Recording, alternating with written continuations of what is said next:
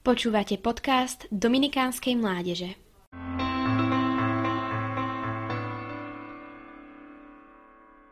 V poslednej dobe, čím viac sa nad vecami kresťanstva zamýšľam, tým viac mám pocit, že mám v tom chaos a nie je mi to celkom jasné. A práve nová praktika, ktorá mi pomáha utriediť si myšlienky a dať veci do poriadku je, že idem ku koreňu veci. A takto to mám aj s témou týkajúcou sa nedelenej účasti na Svetej Omši. Takže poďme ku koreňu veci. V dobe počiatku cirkvy sa kresťania stretávali medzi sebou v domácnostiach. Napríklad jedno stretnutie mali u Kováčovcov, ďalšíkrát sa stretli u Nemetovcov a ďalšíkrát zase niekde inde. Lenže čím viac kresťanov bolo, tým väčší bol problém s priestorom.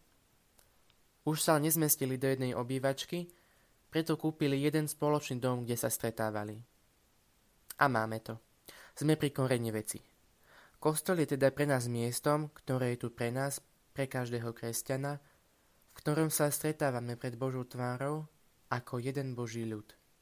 Aby sme Boha chválili a medzi sebou sa pozbudzovali v žití viery v každodennom živote. Čo sa týka Svetej Omše, Začalo to už v starom zákone.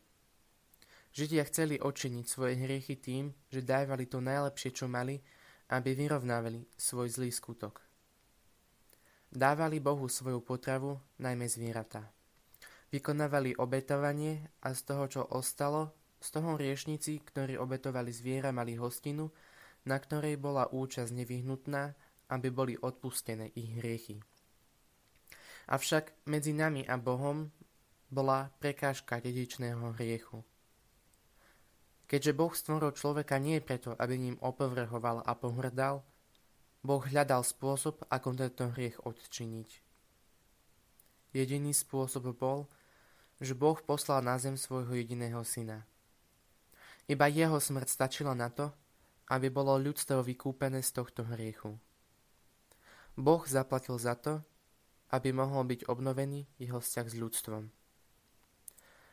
Pri Svetej Omši sa Kristus obetuje Otcovi. On je kňazom, oltárom aj obetným baránkom. Takto vyznáva církev. Obetná hostina stále trvá a zúčastňujú sa aj všetci veriaci, ktorí pristupujú k Eucharistii. Sveta Omša je obetou nového zákona, v ktorej sa nekrvavým spôsobom ustavične sprítomňuje Kristova obeta na kríži.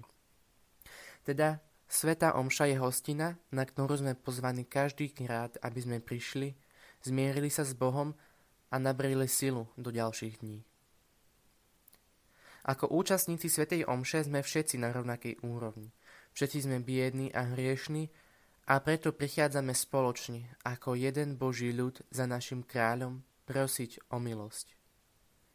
A keď dostávame túto milosť, sme hneď povýšení z našej biedy na ľudí, ktorí majú mandát ísť ohlasovať Ježiša a žiť podľa zásad Evanielia a spoločne rozžieriť svet. Pri Svetej Omši si pripomíname, aby sme nezabudli, čo pre nás Boh urobil, že poslal na smrť svojho syna, aby sme mohli žiť a nebyť predurčení na zatratenie. Takže predsa vzate na ďalšiu svetú omšu. Pred svetou omšou si uvedomím, že Ježiš za mňa zomrel a bola to prevysoká cena za moje hriechy. Sedím v kostole, pretože som tu, aby som spolu s mojimi spolunasledovníkmi ďakoval Bohu za tento dar, velebil ho za všetko, čím ma každý deň obdarováva a prosil, aby som bol verný v poslaní kresťana. Hlásať Ježišovu dobrotu a lásku, aby mohol každý spoznať a zažívať jeho dobrotu.